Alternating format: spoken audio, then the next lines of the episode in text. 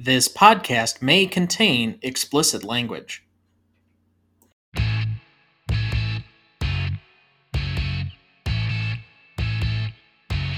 Welcome to the Dynasty Download, the show where we prove Dynasty League Fantasy is the best form there is. I'm Tom Duncan.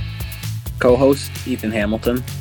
And tonight we are recapping week 16 of the NFL slate 2021. But first, a few housekeeping notes. If you'd like to contact the show or have a question for us, please write us at dynastydownload10 at gmail.com. If you'd like to be on our mailing list this year or going forward, please send us a note there. Also, you can now follow us on Twitter at DYDownload2020. You can now find every episode of the show on dynasty-download.captivate.fm. And finally, please follow, rate, and review the show so that more people can discover that Dynasty Fantasy is the best form there is. Okay, before we get to the recap, uh, we need to take a second to address it has been over a month at this point since we published our last episode. It is currently December 30th, 2021, that we are recording this. So, uh, a happy new year to all. But our last episode was 11, uh, excuse me, November 23rd, 2021, right before Thanksgiving. And Thanksgiving weekend, uh, I came down with a health issue that I've been dealing with since May uh, that unfortunately put me in the hospital for a week. Uh, and I've been kind of recovering since. Now, that coordinated with uh, you making a fairly big life move, uh, purchasing a new house, and uh, apparently losing all of your equipment in the process. but thankfully we are back again. I am glad to say that at least health wise, I'm doing all right from what I, am recovering from at the moment. There are going to be some things that I'm going to need to have corrected, probably some surgical intervention here in the next couple of months. But thankfully, kind of come through it gives you a little bit of life perspective, of course. But there are some things that I'd like to enjoy about my life, and being on this podcast with you and discussing football and fantasy football is one of those. So for as long as I have left on this earth, this is what I like doing. Yeah, it's uh it's good to be back. It's been a minute. Um let's let's get right back into doing what we like to do. Let's talk some football. All right, so the week 16 review then. Uh, it is the championship week coming up for most players. This was the semifinals last week uh, for a few of us. We'll talk about some of the big games that were, uh, including the Bengals basically winning you your league if you, or at least your matchup, if you had one of, I think, three, four Bengals players that just absolutely went off against the Ravens. But currently, for our Dynasty League that's often referenced on this program, we have uh, you making yet another appearance in the finals. Yeah, um, four straight for me. Um, I'm not taking this for granted, though. I mean, it has been a tough year. Anybody, first and foremost, anyone that is in a championship, hats off to you. Congratulations. It's hard enough, especially with COVID and everything like that. It takes a little bit of luck for sure. Um, what is good though about our league, I think, um, and I don't think I'm stepping out of bounds here by saying the two best teams are in the championship. Uh, we're separated by three points um, for total points. So I think for our league, the two best teams are in there. I think you could make a fair argument. I wouldn't have been upset with most of the teams that could have gotten in there. There were at least three to four teams that could have made a serious run, and you barely hung on in the original quarterfinals uh, to a very slim win. And for that matter, uh, my dad, who's won the league four times, and I asked him, I mean, how many is enough for you? Just one more was his response. Uh, he lost by only a half point due to yeah. a late uh, Alvin Kamara draw play on like third yeah. and 20. And that's the difference yeah. is why uh, we have a new player in the championship game this week. And you'll forgive me as the commissioner. I feel it necessary as my duty to root for a new champion to the league so we can kind of spread the wealth on this this league a little bit. Nah, man, I'm trying to catch Dana. Um, you got a little ways to go. One. I know I need it though. Especially I because I mean you want to blow up your team after the season. Yeah, I I don't think I have a choice, but we're gonna take it one week at a time. How's that for coach speak?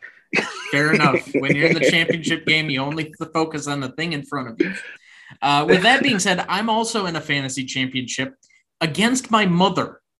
Our office Dude. league, she got in in the last week of the regular season, beating one of her good friends and her assistant office manager and then has rampaged through the playoffs partly due to Patrick Mahomes coming back to life, but also because Mark Andrews has been on an absolute tear the last few weeks. So, yep. That's so awesome. so, I I actually asked her whether or not I could throw the game to her because I thought it'd be funny for my mother to li- win the league championship, and I've already won that thing 3 times. But she really does not want me to throw the game. So, currently, I think in that league I'm starting Trey Lance at quarterback. I mean, that's that's saying something. Yeah, we redraft leagues are redraft leagues are interesting. Like it, it can get really interesting as to see who is on the final week roster for sure. I think of my first seven or eight draft picks, only like two are in my lineup currently for the championship game. They just made that list, and I'm going to uh, cite it here in a second. But of the uh, major players on championship rosters for redraft and ESPN, I think I only had one of the top 10 on my roster.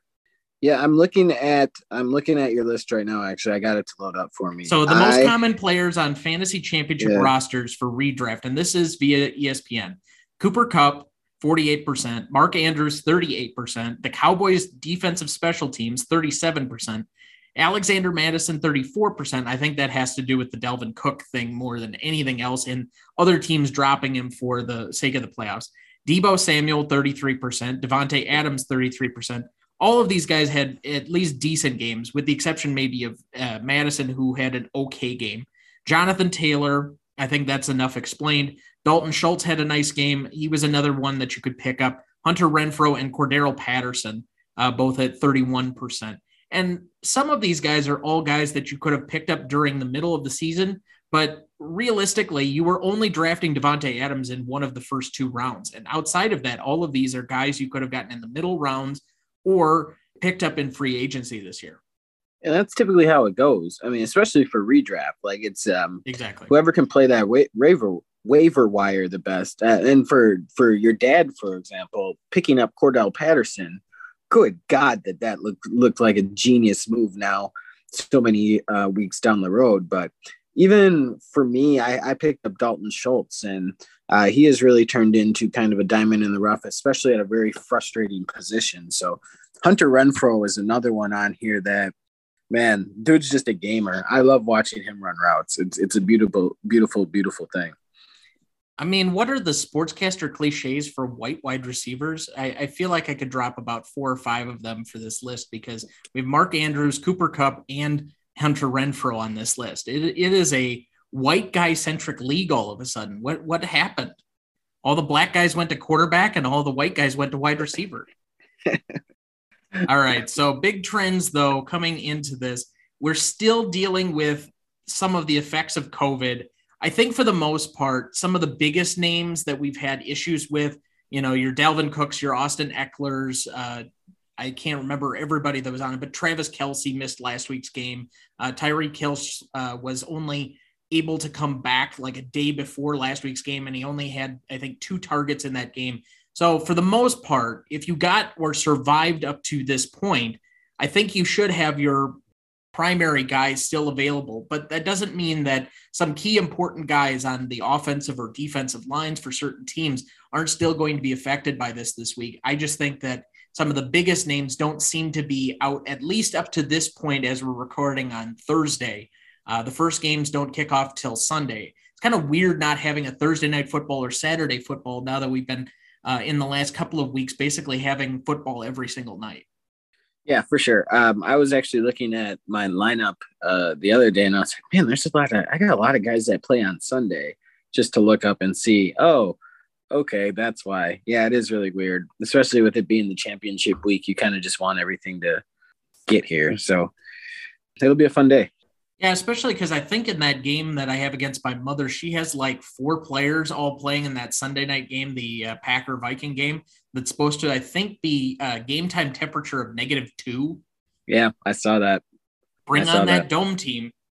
So, just other big trends for NFL, not for fantasy purposes. Who is the best team to you right now, or who looks like the best team?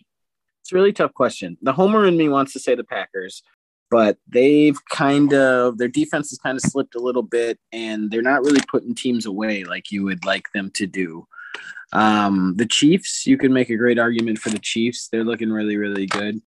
You might be able to make the best argument for them. I mean, the Cowboys are a team that is very up and down, but has a lot of a lot of talent, and that defense is pretty incredible. But that's also a defense that can give up a lot of yards. They just have a lot of turnovers.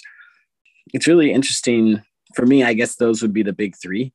Um, you notice I didn't say the Buccaneers. I think the injury bug is really kind of catching up with them right now the Char no, not the Chargers. The Colts are a team that I think could make a run just because of the way they play football. So those are a couple of the teams that I have, but I don't think there is a clear cut number one this year. Well, given that Mike Evans and I think several of the other Buccaneers players, Leonard Fournette, are still set to come back, they're obviously going to be without Chris Godwin. So they're going to have to really rely on Scotty Miller, Antonio Brown, and guys like that. I still don't think I would count the Buccaneers out of it given their pedigree. I think right now, if you were playing them in a playoff situation, it might be a little bit difficult, but two, three weeks down the road, I think they'll be kind of in the thick of things. I think it's more dependent on matchups. I agree with you with the Cowboys, especially after the drubbing they put on the Washington football team on Sunday night.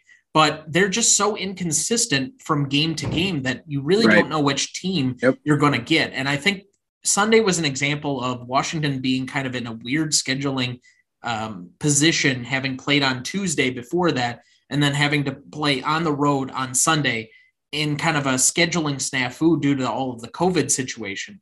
That they're a team that's kind of lost their fight at this point, and I really didn't expect them to put up much in that game, but Dallas really wanted to prove something, and it looked like they came with an extra pizzazz, if you will, so I, I, just don't know because the week before Dallas didn't look great in the game against Washington. They almost gave up the lead.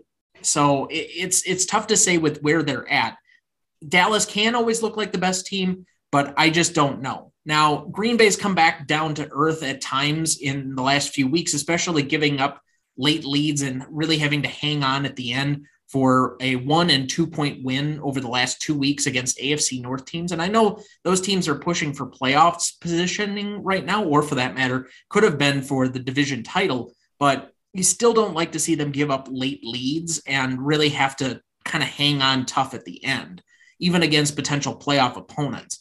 You'd think from the best team in football that they'd be able to close out a little bit more. And maybe this is a learning curve for them. In the next two weeks, they'll really put the pedal to the metal but I, I really don't know what I'm getting out of Green Bay at the moment, just because they've had so many issues with injuries themselves. I think for me, the healthiest team and the team that looks like it's kind of rebounding, both on offense and defense, is the Chiefs. And I think, given the conference that they play in, I don't think there's another t- true team that I think can win three games, especially if they have to go to Arrowhead Stadium at some point. The one team that looked impressive to me last weekend but they've been also very inconsistent, but it seems like they've gotten their offensive groove back, is the Buffalo Bills. I think that Indianapolis can upset a team, but how much do you really want to rely on Carson Wentz to win a couple of road games, even though you have Jonathan Taylor and an above average defense? So for me, I think it's probably Kansas City. And then after that, every team's got some flaw or another that you could poke holes in. I think it just depends on who they end up playing when it comes playoff time here in a couple of weeks. All right. Other big trend lines. Uh, there are still four divisions up in the air with two weeks to go. We will be covering more of that next week as things kind of become more clear. The next thing I have on my list here is an unfortunate injury situation. We've had a couple where guys have gone out for the year and will probably be out for most of next season as well. Chris Godwin being one of them. But James Robinson, a guy who we've talked a lot about on this show, tears his Achilles in the early part of that Jets Jaguars game last weekend. And given that you're already going to be having ETN coming off of that foot injury for next year, you don't know who the coach is going to be and what their expectations are going to be. I guess this is kind of a tough question to ask, but is the James Robinson era over?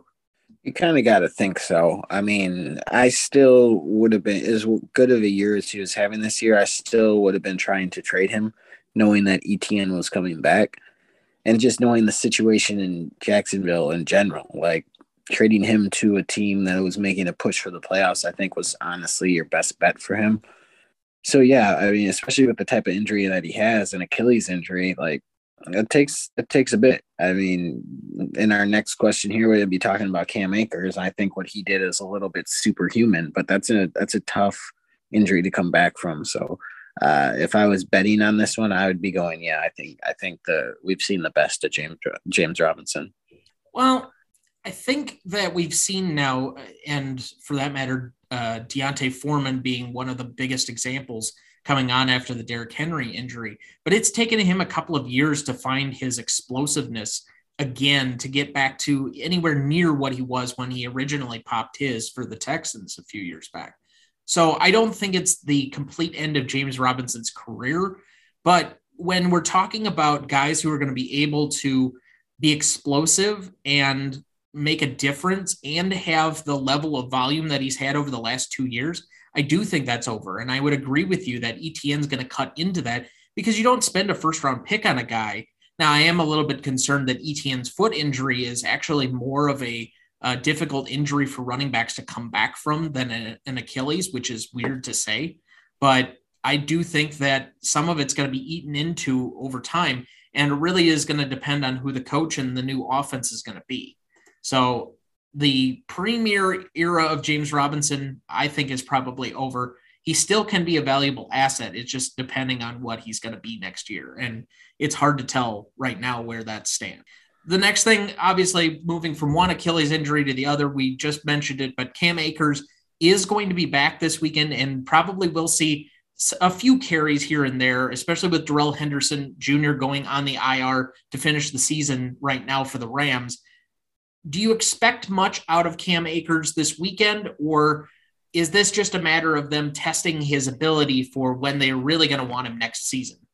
I think it's more of a test. I mean, he's going to get a handful of carries here and there, but um, anything over five, I think touches like five to eight would be what you would kind of expect. I think eight is still kind of a lot for someone coming off of that serious of an injury. I would be very curious to see if he ever goes out on a pass pattern because it's one thing to take a carry at running back, it's another thing to run routes and kind of run crisply. I know he's been posting those shuttle drills on his uh, Instagram account, but I'd be very curious to see if they use him kind of in that way because realistically, Sony Michel is not a great receiving back, and he's going to get the majority of the workload as we would expect this weekend but he is not a guy that you're bringing in to be able to get the rock on a third and long and see what he can do with the ball. So I'd like to see Cam Akers kind of out in an open field area and see what he can do coming off of that. If they really think he's ready, I don't see why not test him, but I would agree with you. The carries are probably limited. So then, where does uh, Amon-Ra St. Brown rank for you as a dynasty player going into next season? He's a guy, I think he's number two over the last four weeks in total wide receiver points right now. Um, he was somebody that I was super intrigued with coming out. Then he kind of, you know, he kind of went missing most of the season. I think he had a big week here or there, like maybe one or something like that. But um, he has really started to catch on, as have the Detroit Lions. They've never really stopped their fight all year long. Um, so for him, he's most definitely in the mix as somebody that if he is on my roster, I'm kind of excited to see where he goes. But there was a lot, there was again a lot of good wide receivers that came out this year as well that are making a pretty decent impact. So for me, he's he's up there. I don't know if I can throw him in my top five, but I know he's flirting with it. Like top five in wide receivers overall. Top five in like the rookies right now. Okay, I was gonna say that. I mean, for the amount of wide receivers we have, that'd be a uh, considerable list because I yeah. think he'd be jumping ahead of probably bigger names that have had uh, much more to do with their career right now. I think yeah. he could be on the outside of kind of the wide receiver two, wide receiver three discussion going into next year because I can't imagine there are going to be too many other wide receivers that are going to come into Detroit. They have so many needs across the board on that team that they're going to have a high draft pick. And I imagine they're going to go probably defense because there's not a great quarterback in the draft. And outside of him and maybe DeAndre Swift and then TJ Hockenson, I think that's probably their primary pass catchers right now. Unless they go out and try and sign somebody in what's going to be one of the weirdest free agent markets I think we're going to have in quite a while due to all of the cap restrictions everybody's going to go under. But I think comfortably, I would probably rate him in that uh, low end wide receiver two, probably high end wide receiver three range, at least going into next year, based on the performances he's had to end the season. Do we have a new tight end number one for Dynasty? Yep. Mark Andrews is that guy. I mean, um, watching him play the Packers was the first complete game that I, I watched Mark Andrews, and he is something. Uh, he is he is just like Travis Kelce. He just doesn't play on as polarizing as a team. I think he's just as good as Travis Kelce. Um, so him as a receiver, him as a route runner, and just with the softest hands that I've ever kind of seen. Um, most definitely, I can say comfortably that he is the new number one tight end in dynasty football. So I found it. I think my argument uh, a couple of years ago was that he was overly touchdown reliant. He had a really big season two years ago when Lamar Jackson won the MVP, but most of his scoring was touchdown dependent. And this year, what you're seeing is, is he's kind of getting into that premier level where he's going to be targeted 10 to 12 times a game, and he's going to catch probably eight of those for nearly 100 yards. And if he gets into the end zone, that's a premium. But I think he's becoming a more consistent and well rounded player that they're going to a lot. The one concern I would have going into next year is the Ravens have had to throw the ball a lot more because of the injuries they've had, particularly at running back, but also to the rest of their line over the course of the year. That they've also been down in a lot of games. So, does their offense change where they like to be more run centric, run heavy? And go back to a system where they're not throwing the ball nearly as much as they have been, that's going to cause a, a, different issue for Mark Andrews as far as his production.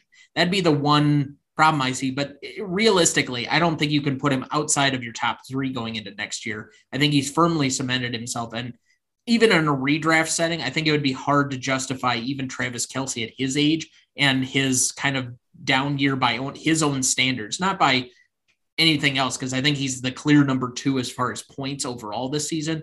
But comparatively to where he was last season, I just don't think he's nearly at the same highs. Whereas Mark Andrews is getting, I think, almost 20 points a week at this point in the most critical of weeks.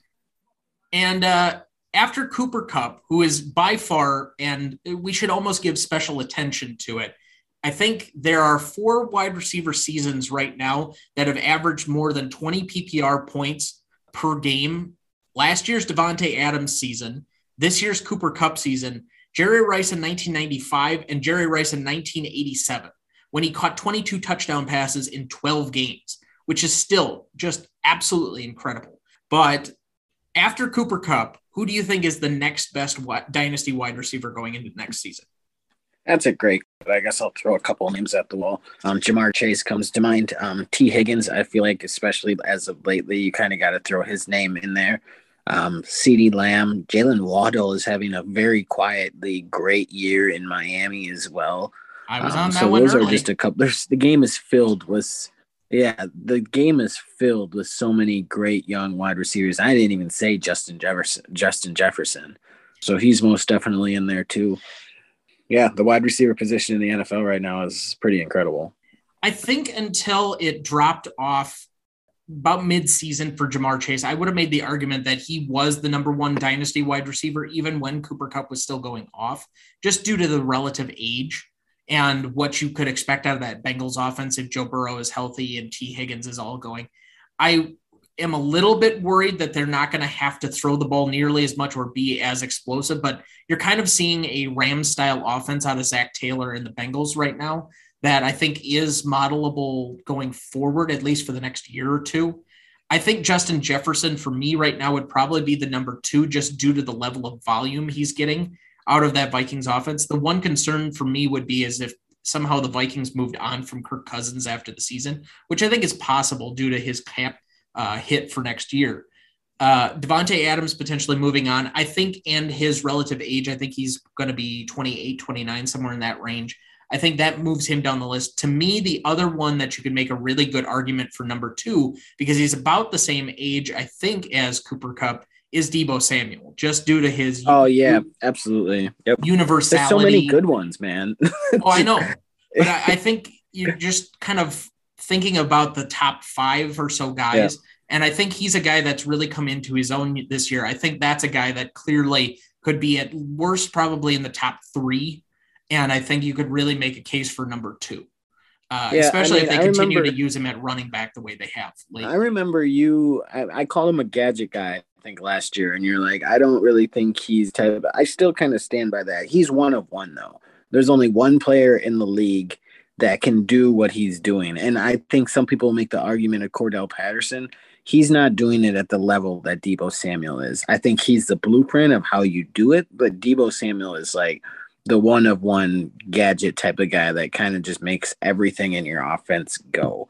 So yeah, I forgot about Deebo, honestly. Um, but yeah, most definitely he belongs in there. So I'm gonna make a weird comp, but I'm gonna pull this one out from kind of uh, the recesses of our mind. Do you remember when Tavon Austin came into the league and everybody was excited about what he could be running jet sweeps and doing all of these random plays and trying to get him out in space? to me, Deebo Samuel is exactly what we thought Tavon Austin could be. And the way that the 49ers utilize him, I think he is exactly that player right now. I think they find new and creative ways all the time. To me, the only thing that really rocked his season, or at least decreased his fantasy value coming into this year, was a Brandon Aiyuk, which clearly it kind of moved around uh, with his um, unimpressive start, to say the least. Uh, thank you for that, Brandon. Um, but also uh, the fact that he was hurt last year for the majority of the year. So I think this year he's gotten an opportunity. He stayed healthy. I hope he stays healthy. But for me, he's a guy that I think could easily stay around that top five because I don't think he's even 25 yet. All right, so let us recap the top tens from this last week. Uh, we got a 50 burger, at least in our league scoring, from Joe Burrow if you started him in your playoff week, you almost certainly won, uh, except for maybe Roger. Dak Come Prescott, on, man. I'm just saying. I'm sorry. I just Dak Prescott, Josh Allen three, Zach Wilson four. Yeah, not even uh, the Russell Wilson that we would expect in there. No, fucking Zach Wilson. Josh Johnson, the former Arena League quarterback who was signed basically to, from the practice squad just in order to start because the Ravens didn't have any other quarterbacks. Patrick Mahomes, six. Kyler Murray, seven. Davis Mills, eight. A guy apparently you were really high to pick up this week on. Justin I'm just Herbert, saying, nine. And uh, relax, 10. Relax, relax. Oh, I'm perfectly I am relaxed. saying, all I am saying is that he has quietly put together a very a very very good season as a rookie and if he was one of these bigger name guys that was drafted earlier we'd be hearing more about him and what i was saying too is like he's not he's somebody that i would most definitely at the end especially in dynasty leagues if he's sitting out there in the waiver wire i would add him to a team to stash for the coming because no there no quarterback is going back there um deshaun watson is not going back there right so i couldn't if he imagine played well Tyrod enough to taylor earn, is going there yeah, if they earned enough or trust in him to give him the reins for another year, it's something to try out. He's played really good these last couple weeks. Yeah, I thought he's actually been pretty impressive, uh, despite the fact that he's playing with, uh, I think, none yeah. of the same offensive line starters that they had week one. Yeah. So, interesting how they're putting it together right now in Houston. All right, running back top 10. Number one, Damien Harris with three touchdowns on the day. Number two, Rex fucking Burkhead. Where did that come from? Number three, Justin Jackson. Uh, great pickup if uh, you lost Austin Ekeler for the week. Um, Nick Chubb, number four. Joe Mixon, five. Sony Michel, six. A guy who I had Darrell Henderson all year, and for whatever reason, somebody had cut him about four weeks ago, picked him up, and he's been great for my lineup. Chase Edmonds coming back off of his injury, particularly because James Conner was out for the game against the Colts. Rashaad Penny coming back to life. Thank God I hang, hung on to him as long as I did. David Montgomery for the Bears, nine, and Ezekiel Elliott, 10. Zeke looks healthier. Eh. He looks healthier. okay, if you say so. Uh, wide receiver, far and away the number one wide receiver this last weekend, Tee Higgins. I think he had 43 points for me in my semifinal matchup against uh, my dad in our office league. Davante Adams, number two. AJ Brown, three, coming back off of his injury. He looked great. Isaiah McKenzie, I think that's right. Uh, I might be getting the first name wrong, but uh, for You're the right. Bills, uh, wide receiver uh, who played the slot, particularly because Gabriel Davis and Cole Beasley were out for that game. Deebo Samuel, five. A guy I told my dad to pick up who he didn't even know going into the week because I thought, okay, if Tyreek Hill and Travis Kelce are injured, this guy is probably going to get a lot. Byron Pringle, number six. Then we had Amon-Ra St. Brown, seven. Jalen Waddle, eight. Cooper Kupp, nine. And Tyler Boyd, 10. Pringle is the one that surprised, and McKenzie are both really surprising. They kind of came out of nowhere, but I think I could see the Pringle one coming a lot more than I could McKenzie, especially because I didn't think Josh Allen was going to have a great game against that Patriots uh, pass defense. For tight end, we had Mark Andrews, one. Dalton Schultz, two. Kyle Pitts, three. Gerald Everett, four. John Bates for the Washington football team, five. Jimmy Graham, six. Evan Engram caught a touchdown again, seven. Zach Ertz, eight. Hayden Hurst, nine. And Foster Moreau, 10. I had no Um, idea who this Foster Moreau person was. Uh, tell I, my thing is what I like to do each and every week is see which weird people that Dana picks up, and Jen, I wonder where is he getting this intel from because they almost always turn into something decently productive. Like he does sign, he, he gets some of these guys that I've never heard of, inserts them in, and, and he makes it work. Is that you pulling the strings from behind? I have no idea what you're talking about. Jesus Christ, man. Let's move on. People ask me questions. What do you want? You own stock in that team? No, I do not. But people ask me if you- questions. I answer questions. I just didn't know if you like got four rings, you know, for just owning some stock in the team. And so Well, from the amount of draft advice I've given him over the years or certain pickups, maybe you could make an argument, but it, for the most part, like last year with his Salvon Ahmed pickup that cost me the semifinals in the league, yeah, that was all him. So, all right. The good, the bad, and the ugly. Uh, my good, the Cincinnati offense. You had Joe Burrow finish as the number one quarterback, Joe Mixon as the number four wide receiver, Tyler Boyd as the number 10 wide receiver on the week, and Tee Higgins as the number one wide receiver. And Ja'Marr Chase didn't even have that bad of a game. They absolutely pummeled the Ravens, and that was just kind of a fun game on the red zone to watch. So for me, that was my good, especially because I think you ended up winning your matchup if you had any of these guys in your lineup. for the most part, uh, my good is going to be the Cowboys offense. It's nice to kind of see them come back to life because we Dak, you know, was in that talk where is he in a slump? And there's just way too many valuable fantasy assets on that offense for it not to be rolling in the right direction. So uh, for that reason, that's my good. You remember how I said earlier in the year I had these like visions of Mike McCarthy coming back to Green Bay in the playoffs? It, it, it sounds like it's coming to fruition. Uh, my bad for the week. The LA Chargers. Just about anybody who was left in a survivor pool probably lost on that one uh, against the Texans. And the Texans had, I don't know how many different guys out with COVID and still found a way with Rex fucking Burkhead to get like 149 yards and two touchdowns on the ground.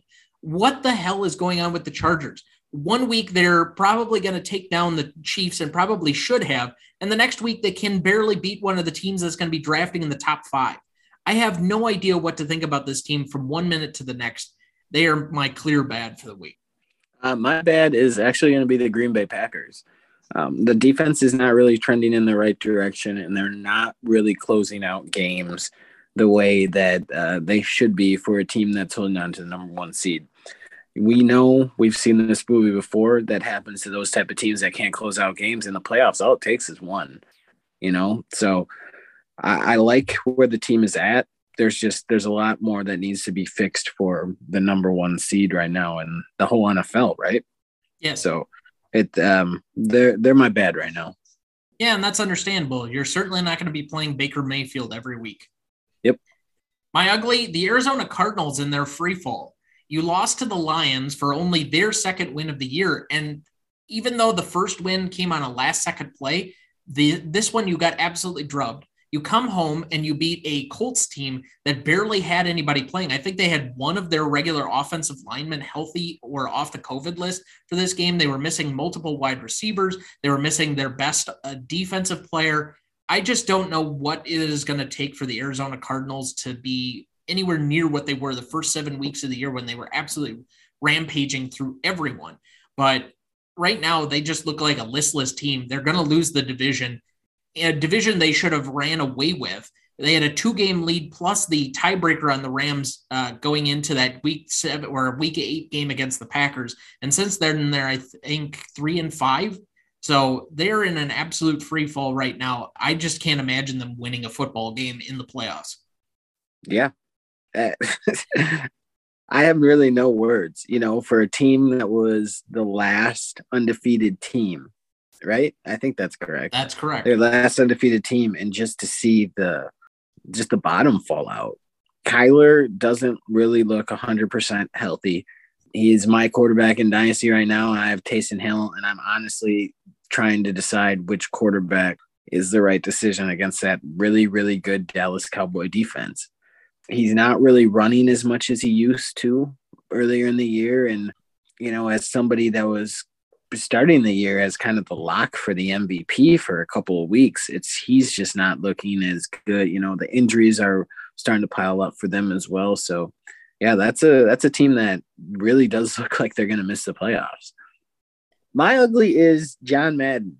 This this t- this sucks. Um speak on him for a quick second. Um the voice right of our childhood. Uh, I remember playing Madden 94. Um getting into huge fights with my brother all the time about the different type of bullshit that would happen. I know my oldest sister used to beat me all the time in Madden, and all she would do is just drop back with Brett Favre and throw a deep to Donald Driver. I could never figure out how to stop how to stop it, but just a lot of memories of of John Madden, and for it to just be unexpectedly, you know, passing away, um, that's kind of tough. But I guess it's better than like a long drawn out battle. But for sure the voice of football of, of my young childhood. So um, that's my ugly for this week.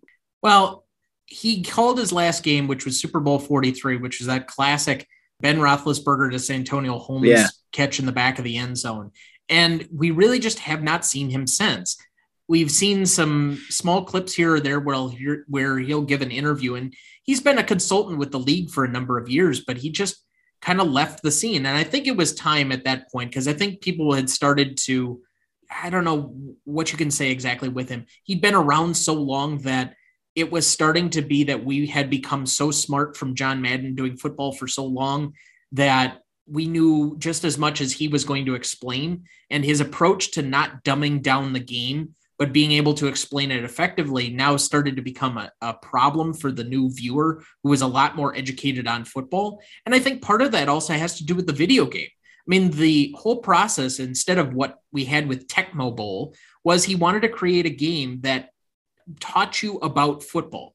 And you could read coverages and you could do different things with your players. And it wasn't just I'm going to run around the, the field and play NFL blitz, where the only enticing thing is, is that you're going to get these major uh, injuries and bone crushes, and it was going to be physical.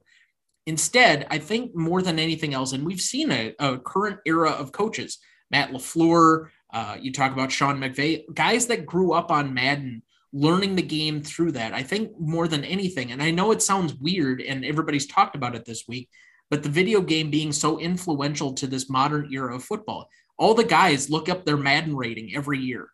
Being a part of the 99 club is this like big celebrated moment anymore. It's such a cultural impact. And basically, EA Sports has survived on that and FIFA for 30 years now. So I, I just don't think it's understated how much people have come to know the game and become smarter because of John Madden's presence, first as a broadcaster and just relating the game to the average fan, but then also in creating, I think, one of the biggest marketing tools for the game of football.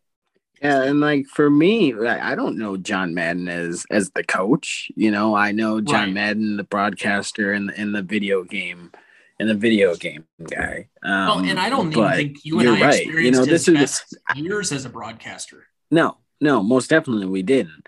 But for sure, like that was an argument that I had with my mom all the time. Like she'd be like, "Why are you always playing video games?" And I would always be playing, you know, Madden or sports video games. And I'd be like, "Well, mom, it's because like this, this, and this." And because yeah, you can read the coverages, see what they're in a cover two, run a post. You know, they're in cover three. This is open. This is open. Like that, different type of stuff like that. And yeah, I, I he taught us so much, and I don't even think we realized how much we were learning.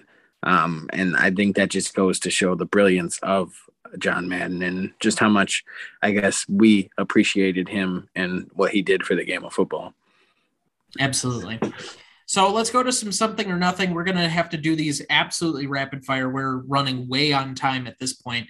Uh, but these are guys that have had kind of resurgences this year or came out of nowhere that we have to project into next season as this is a dynasty featured show. So the first one up I have is Rashaad Penny. Uh, something. I think it's something, but only to the point of I don't know what they're going to have with Chris Carson coming back.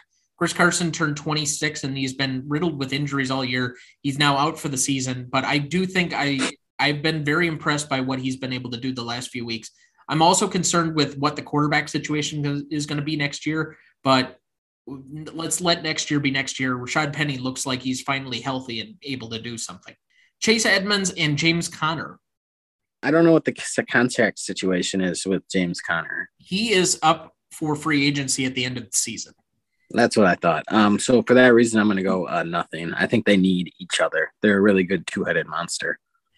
I think it really depends on what happens with the Cliff Kingsbury situation. You posted the thing that said he is such a bad coach in the second half of seasons, particularly in the NFL. I don't want to necessarily equate his college numbers in second halves of seasons where it kind of becomes more of a grind and it's a tougher conference schedule. But it, the three years with the Cardinals, they are significantly worse down the stretch in each one of those seasons so far.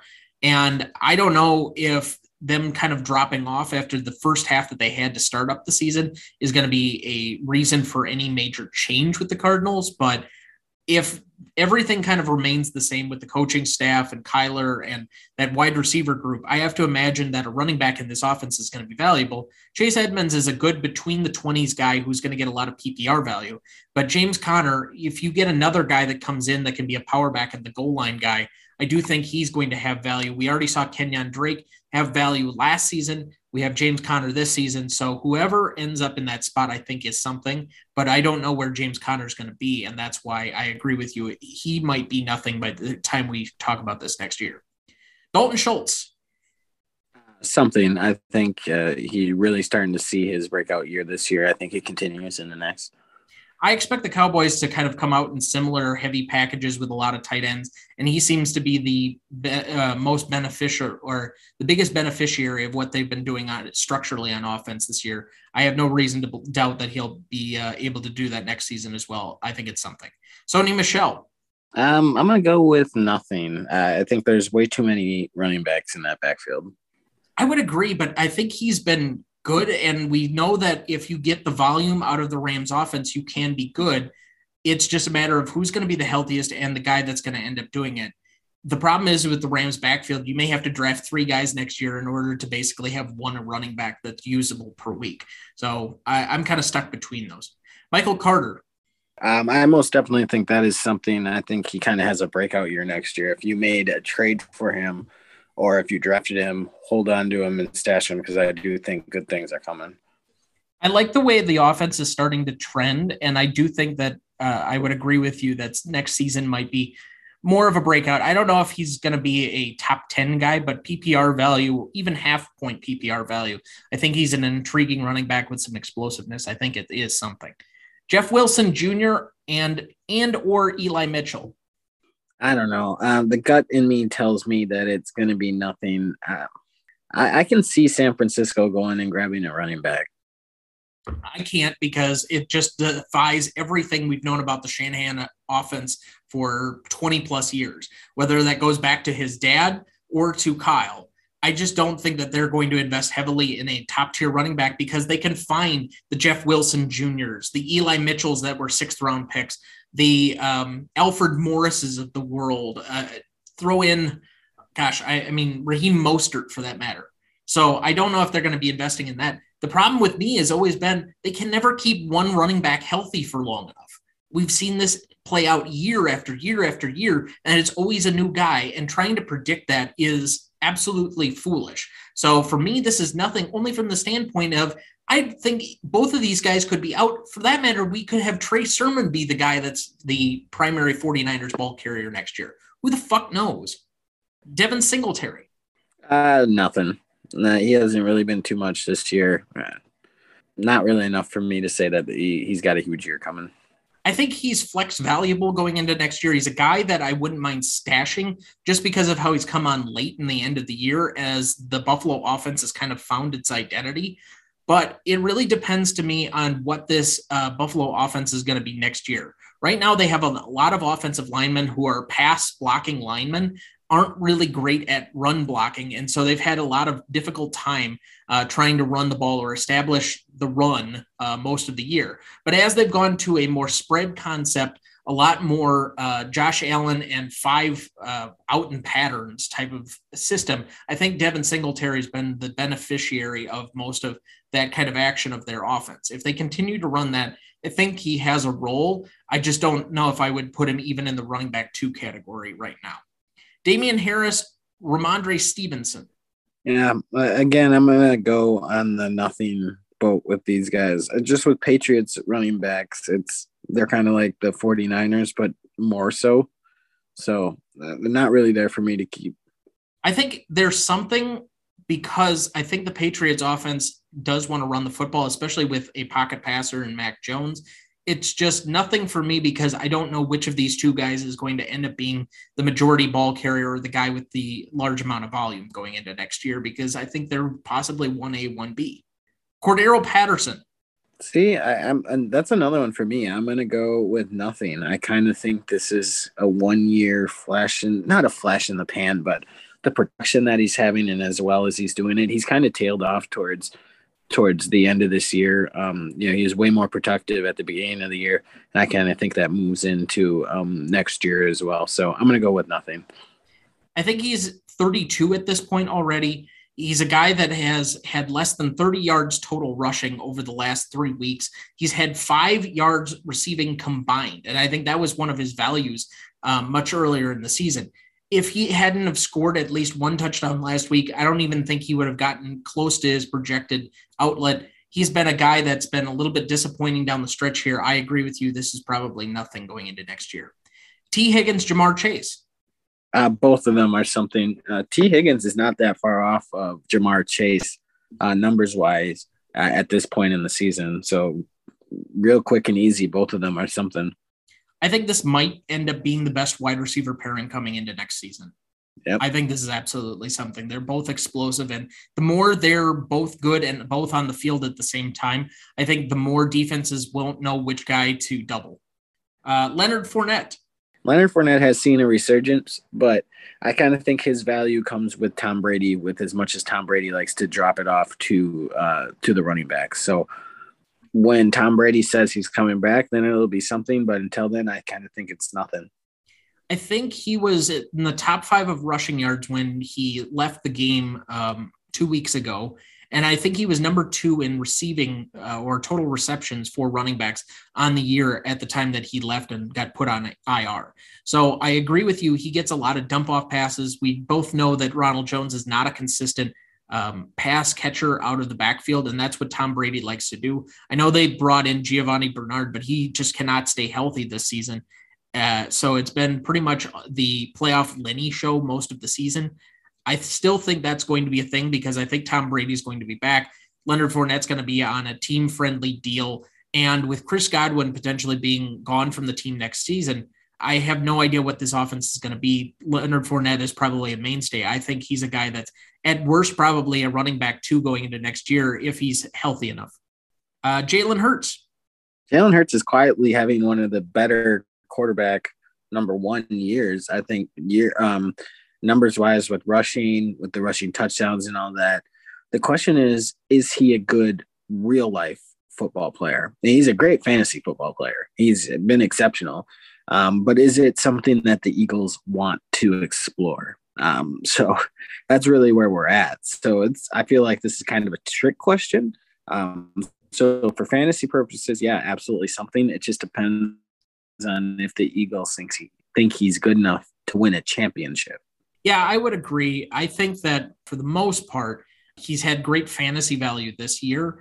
And honestly, I think his value has increased the more that they've made him into kind of the Lamar Jackson of two years ago that we're going to have some designed runs for you. We're going to run the ball a lot. We're not going to make you have to throw a ton. And we're going to make the game kind of simple where we're going to be smash mouth and be able to run the football, play decent defense.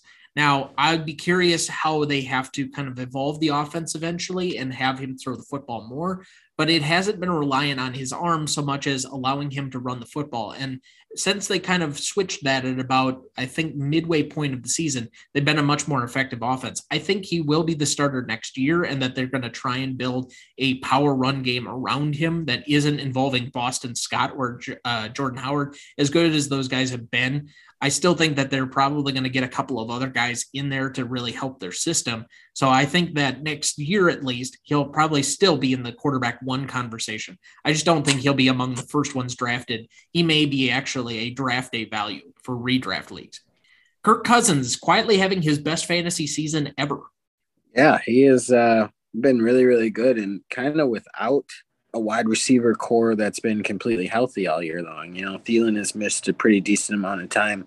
Um, and he just Kirk went Cousins on IR like, again. Yeah, but Kirk Cousins it hasn't really stopped him, so he's looked good. So yeah, I think it's something. I think they, I think he's as good a quarterback as the Vikings have had in a long time. So I don't think they're going to go looking for something new. I, I expect to see him in Minnesota next year. I really don't know what's going to happen with a lot of these teams and their cap situations. I think I could very easily see that if the Vikings end up firing Mike Zimmer, they don't make the playoffs, that they could move on from him and really kind of cut bait on a lot of their defensive players that have been the makeup of the Zimmer era, kind of restart the entire team.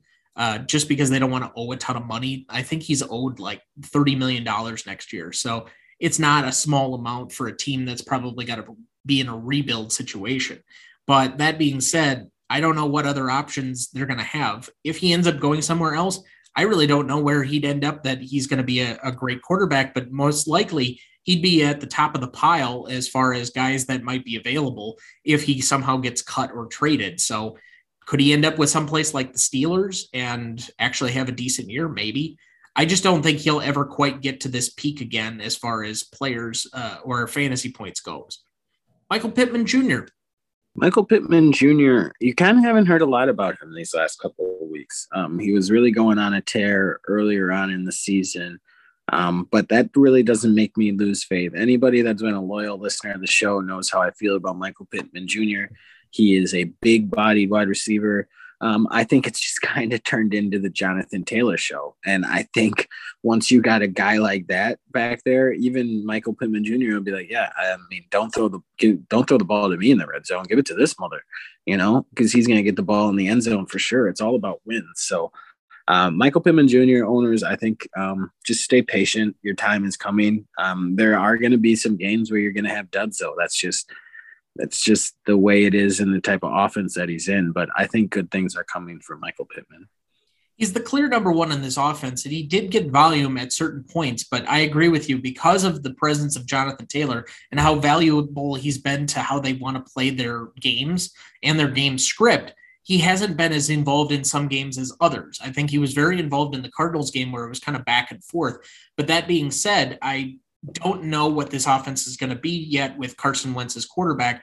I think he's just kind of getting his feet under him. And as long as you have Jonathan Taylor, I expect them to kind of ride him, maybe not quite to the level of Derrick Henry in Tennessee, but kind of similarly that he's going to probably get 25 carries a game or 25, 25 touches.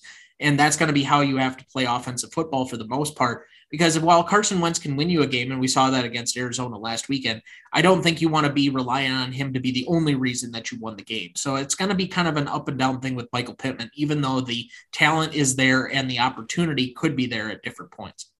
Kyle Pitts. Kyle Pitts is um, he's had an underwhelming season for what we thought that he was going to have. But I think he had a very good season for a rookie tight end in the NFL. Kyle Pittman, Kyle Pitts is going to be something special in this league. Um, it's a patience game right now. Yeah, he kind of underwhelmed and maybe disappointed a little bit this year from what we all thought was going to be just his year because we all thought that he was really the only option in that offense. But Kyle Pitts, uh, just stay tough. Uh, he'll he'll come around. He's most definitely something. Um, but if anyone in our league is looking to drop Kyle Pitts, um, hit my line. Uh, let me know. oh, I'm much more uh, interested than you are and have probably better assets. So I, I you be, most definitely do have better assets than I do. Uh, yes. Uh, but that being said, I, I do agree with you. It's tough for rookie tight ends to usually break into the league and have great years. And he's actually been a tight end one for the majority of the season. Uh, he hasn't gotten into the end zone, but this offense has been so up and down and hit and miss.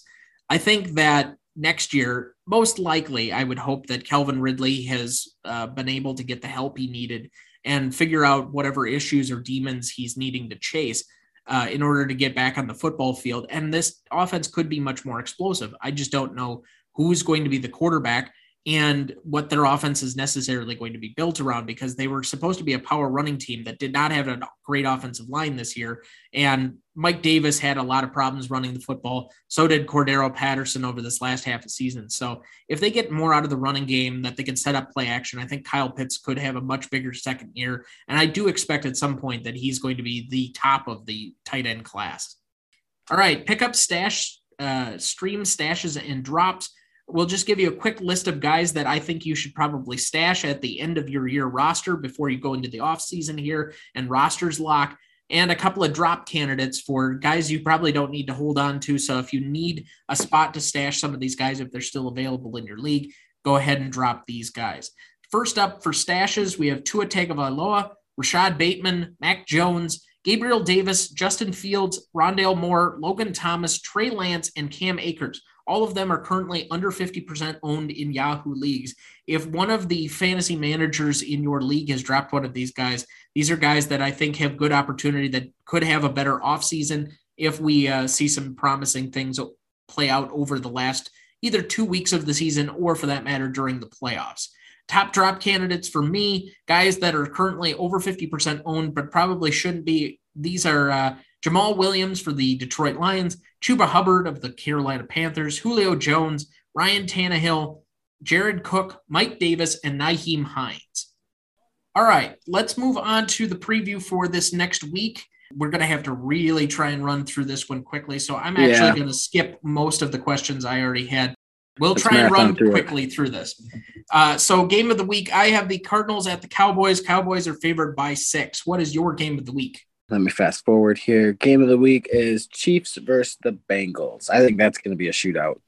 I absolutely will enjoy watching this game. The only reason I went with the Cowboys and the Cardinals is I'm being a selfish Packers fan, and that one has more playoff implications to my team than anything else. But I think Chiefs Bengals is probably the premier matchup of the league, or excuse me, of the weekend, given how those two teams have performed recently and even just as far as last weekend. Upset of the week for me, I have actually two that I'll give you.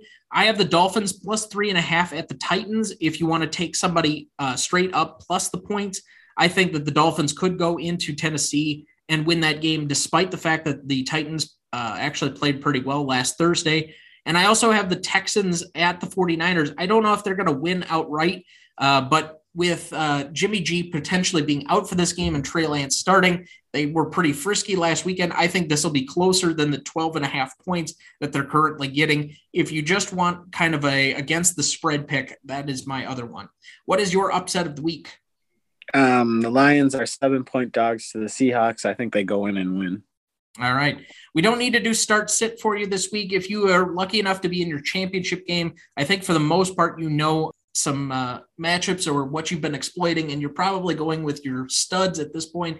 But if you need a couple of other name suggestions of guys you should consider, if you have a hole in your lineup or a random COVID test that comes back on Saturday, here are a couple of guys that we think are underrated studs for the week. These are guys going outside the top 10 of rankings that we f- think could finish inside the top 10. At quarterback for this weekend, I have Jalen Hurts. He just had 30 points against the Washington football team two weeks ago. We know they're going to ground and pound against this team, and the Washington football team came again or came off of they're probably two most embarrassing games of the season back to back. I just don't see much fight in this team. Give me Jalen Hurts against the Washington football team. Who is your quarterback? Um, I'm going Joe Burrow. Don't really know why he's outside the top 10. I think it's going to be a shootout against the Chiefs. So a lot of points. I would like to think so, depending on which version of the Chiefs defense we get. But if this does end up being a shootout, That's a great pick, especially with how he played last weekend. I can't imagine anybody, even though he's ranked outside of the top 10 after what he put up the last week or a couple of weeks, that would not be starting him.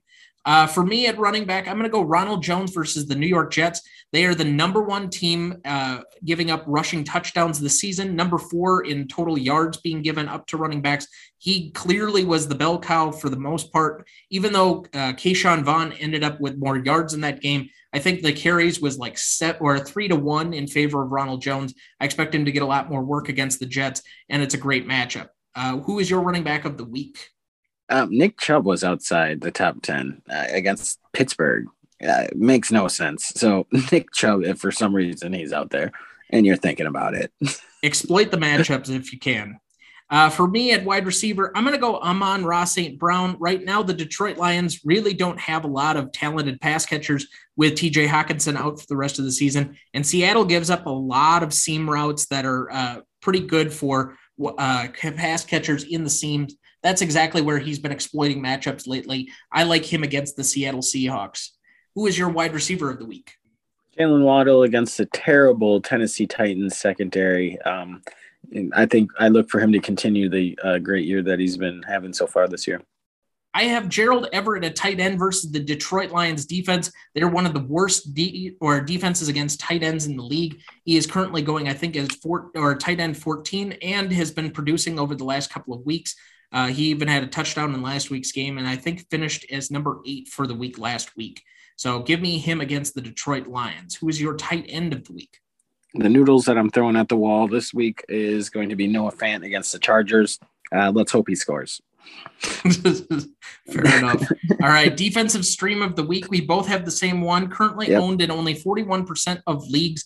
Uh, it is the Chicago defense versus the New York Jets, or excuse me, New York Giants offense that looks absolutely pitiful. Uh, if you exploited the Eagles matchup last week against the Giants, you were in good company. I think that Chicago has a, a pretty decent defense comparatively, and I think they could really exploit the Mike Glennon of it. Uh, so give me and you, for that matter, the Chicago defense versus the Giants. Long yeah, shots. I mean, I was I was Go gonna ahead. pick a different one, but this one just just way too obvious. Like if it's out there, you got to pick it. And frankly, there weren't a lot of great uh, options that were under fifty percent owned. For whatever reason, I swear everybody owns like two defenses now going into the playoffs, which makes no sense to me. But anyway, long shots of the week. These are guys going outside the top 20 that we think have a, a, shot to finish inside the top 10. If you need an absolute long shot, Odell Beckham Jr. versus the Ravens. We saw what Tee Higgins did last week, and you know that the Ravens are probably going to give Cooper Kupp the same Davante Adams treatment they gave him two weeks ago. I expect that the second and third wide receiver for the Rams are going to have an absolute field day. Uh, so give me Odell Beckham Jr. and for that matter, Van Jefferson this week against the Baltimore Ravens. Who is your first long shot of the week? Uh, I'm going to go Rashaad Penny against the Detroit Lions. Uh, healthy and I think the Seahawks they have to run the ball because their the rest of their offense hasn't been very good. So uh, Rashaad Penny versus Lions. I'm going to go with my second one, also to the same game as I did before. Sony Michel versus the Baltimore Ravens. He's been really good of late. I don't expect them to uh, really have too many carries from any other guys. He's going to see a high volume against a team that, while they've been really good against running backs lately and rushing defense, I think they're going to have a hard time uh, really stopping this Rams offense that's been dominant against the run, or uh, excuse me, dominating running the football over the last three or four weeks. Who is your second one? Uh, I'm going to go MVS versus uh, Minnesota. Packers have been notoriously well against the um, Minnesota secondary, and I also think MVS is kind of turning a corner as well as a wide receiver. So I'm going to go MVS. All right, we're going to do our final over unders for the regular season. Currently, I am 27 and 27. You are 25 and 25 and Dana is 3 and 2 overall for the entire year. The last time we did an over under was week 11. Uh, 99 and a half rushing yards for Dalvin Cook versus Green Bay. We both took the under. He had 86 yards in that game. More rushing yards, Lamar Jackson or David Montgomery. This was so long ago that was the last time Lamar Jackson missed games before this current time. 10 and a half points scored by the Jets versus the Miami Dolphins. We both took the under, but they got 17 points in that game. Actually, it was kind of close for a while. Uh, 25 and a half rushing attempts by the Philadelphia Eagles versus the New Orleans Saints. We both took the under. It was 50 rushing attempts total by the, them as a team. It was a completely dumbfounding result. And finally, 699 and a half yards of total offense combined by the Dallas Cowboys and the Kansas City Chiefs. You took the under. I took the over because I wanted it to be fun. Uh, it ended up being only 438 yards combined in what was kind of a defensive struggle. So I pulled a couple of them. I made up the first two, I think, by myself, but the rest I think I got from one of our uh, talented, let's say, like FanDuel or DraftKings sites that uh, did player props. So uh, let's go through these just quickly. More rushing yards, Josh Allen or Devin Singletary versus the Falcons this weekend. Josh Allen. That's where I'm going to go to. And I think it's just a matter of I really still don't trust Devin Singletary. I still think Josh Allen is the best running back on the team. Mac Jones, 232 and a half passing yards versus the Jacksonville Jaguars. Uh, I'm going to take the under. So am I. I, I just don't really believe that they're going to have to throw the ball a lot. I think they're going to probably run the football more than anything. And the Jacksonville secondary actually hasn't been too bad over the last few weeks. I think they really have to establish themselves on the ground in this game. Give me the under. Kyler Murray, 0.5 interceptions at Dallas. I'll take the over. As will I. Uh, Dallas is too talented uh, grabbing interceptions lately. Kyler Murray has not been himself. And I think there's going to be at least one throw that he's going to have to make during the course of the game where he's going to have to force one in, and it's probably going to end up being a Trevon Diggs pick. Give me the over. All right. So these next two are two players in the same game combined going against each other. So Aaron Rodgers and Kirk Cousins, four and a half combined touchdown passes on Sunday night. I just don't know if Kirk Cousins is going to do his part, but I'll take the over. Part of the reason that I took Kirk Cousins out of my starting lineup is he never performs well in prime time. This will be the Sunday night premium matchup. It's going to be cold as hell. And I don't think that they're going to be throwing the ball all around the yard like they were that first time that they played uh, in Minnesota a few weeks back. So for me, this is the under. Josh, uh, Josh Jacobs and Jonathan Taylor, 174.5 combined rushing yards, over or under. See, that's tough. Even if Jonathan Taylor goes for 100 yards, I still need Josh Jacobs to go for 75. I just don't think he does it. So I'm going to take the under. I think a big portion of this will be if Carson Wentz plays, because if he doesn't, I got to think that the Raiders are to basically bring everybody up into the box for the entire game and basically make him run against nine guys. So for me, I'll probably take the under because I just don't know if Carson Wentz is going to end up playing or not for right now. And where we're sitting, I just don't know if I necessarily want to bet on uh, Josh Jacobs having well over 100 yards when he hasn't done it for quite a while, I think. All right, that's all we've got for this week. Thank you to all you listeners and Dynasty players out there. Thank you to my co host for coming back. I do appreciate you all. Uh, we will be back again next week to recap week 17 and the rest of the season. But until then, until then, good luck to everybody in their championship matchups this weekend don't stress about it too much. But uh, good luck to everyone. I think the biggest stress is if you lose, don't do the what if game. Just you had fun playing fantasy football. You got far. It's a game of luck when it comes down to the end. So don't beat yourself up one way or the other, and don't revel in it too much unless your friends are just dicks. if you'd like to contact the show or have a question for us, please write us at dynastydownload10 at gmail.com. Also, you can now follow us on Twitter at DYDownload2020. Find every episode of the show at dynasty-download.captivate.fm. And as always, please follow, rate, and review the show so that more people can discover that Dynasty Fantasy is the best form there is. This podcast was mixed, produced, and edited by Thomas Duncan. It is a production of Ronnie Duncan Studios. Our music is thanks to Purple Planet Music. Our technical provider and distributor is Captivate FM.